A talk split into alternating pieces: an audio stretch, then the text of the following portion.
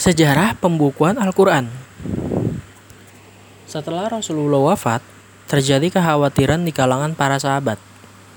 Mereka takut bahwa Al-Quran akan punah karena pada saat itu banyak hafiz Quran yang gugur di dalam pertempuran. Dari situlah Umar bin Khattab memiliki gagasan bahwa sebaiknya Al-Quran dibukukan. Pada awalnya Khalifah Abu Bakar menolak gagasan ini karena apa yang diusulkan oleh Umar tersebut tidak pernah dilakukan oleh Rasulullah. Namun, setelah menjelaskan bahwa ini semua demi kebaikan umat Islam, maka Khalifah Abu Bakar menyetujui gagasan Umar. Kemudian Abu Bakar memerintahkan agar naskah dari ayat-ayat yang sudah ditulis itu dikumpulkan untuk disalin dan disusun kembali. Abu Bakar dalam hal ini menunjuk Zaid bin Sabit untuk melakukannya karena dia adalah penulis suhuf-suhuf di zaman Rasulullah. Zaid diperintahkan untuk mengumpulkan zuhuf-zuhuf Al-Quran baik yang terdapat pada pelepah kurma, tulang hewan, maupun dari para penghafal Al-Quran yang masih hidup. Setelah selesai disusun, Abu Bakar kemudian menyimpan mushaf ini hingga ia wafat. Setelah Abu Bakar wafat, masa kekhalifahan berpindah ke tangan Umar.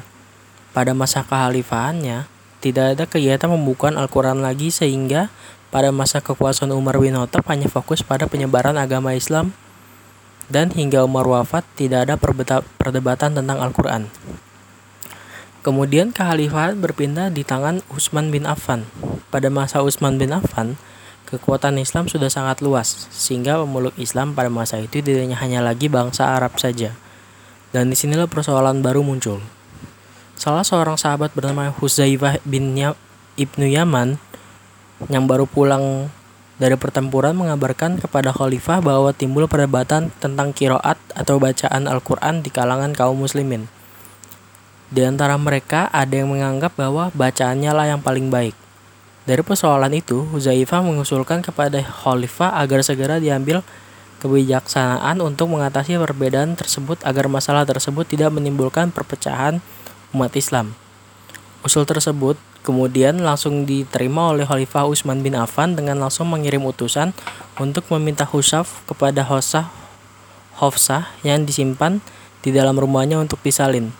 Zaid kembali ditunjuk oleh Utsman sebagai ketua pembukaan Al-Quran ini dengan anggota-anggotanya itu yaitu Abdullah bin Zubar, Said bin Ash, dan Abdurrahman bin Harits.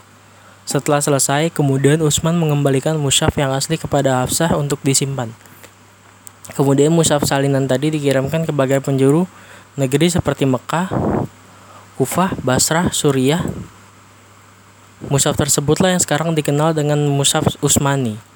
Dan ini dengan cara Allah dan inilah adalah cara Allah dalam menjaga dan memelihara Al-Quran melalui perantara para sahabat Nabi.